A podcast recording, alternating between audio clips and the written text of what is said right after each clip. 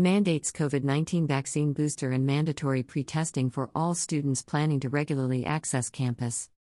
Ongoing testing plans required for all campuses. Vaccinations for all faculty.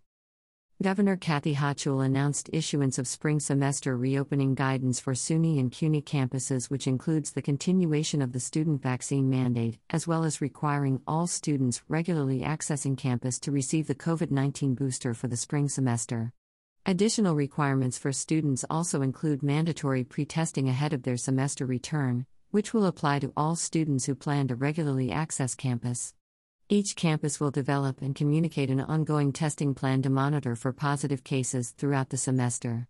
Campuses will continue to enforce universal indoor masking regardless of vaccination status and social distancing for anyone who is unvaccinated on campus, as New York State continues to help communities respond to the uptick in COVID cases. We need to ensure students in New York are able to stay in school and learn in person throughout the spring semester, Governor Hochul said. Students deserve to have a safe and high quality in person college experience, and with these new measures, students will be able to stay on campus and in their classes. SUNY and CUNY have already done an extraordinary job at fighting the pandemic, with COVID 19 rates much lower than the general population, and it's time to take the next step to keep everyone safe.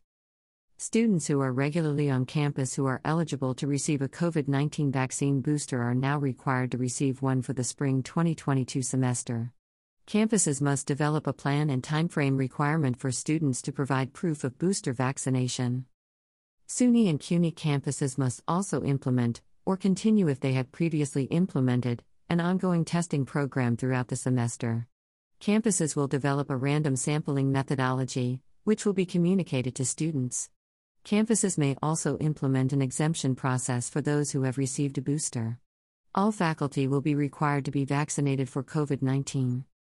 SUNY will continue to report real time results of the COVID 19 case tracker available here. Since the beginning of the fall 2020 semester, when students began returning for in person classes, SUNY has administered nearly 3 million tests on campus with an average positivity rate of about 0.45%, far lower than statewide and surrounding community rates. CUNY will continue to report weekly results on its COVID 19 safety tracker available here. Since August 25, CUNY has administered almost 95,000 tests to unvaccinated individuals with an average cumulative positivity rate of 0.50%.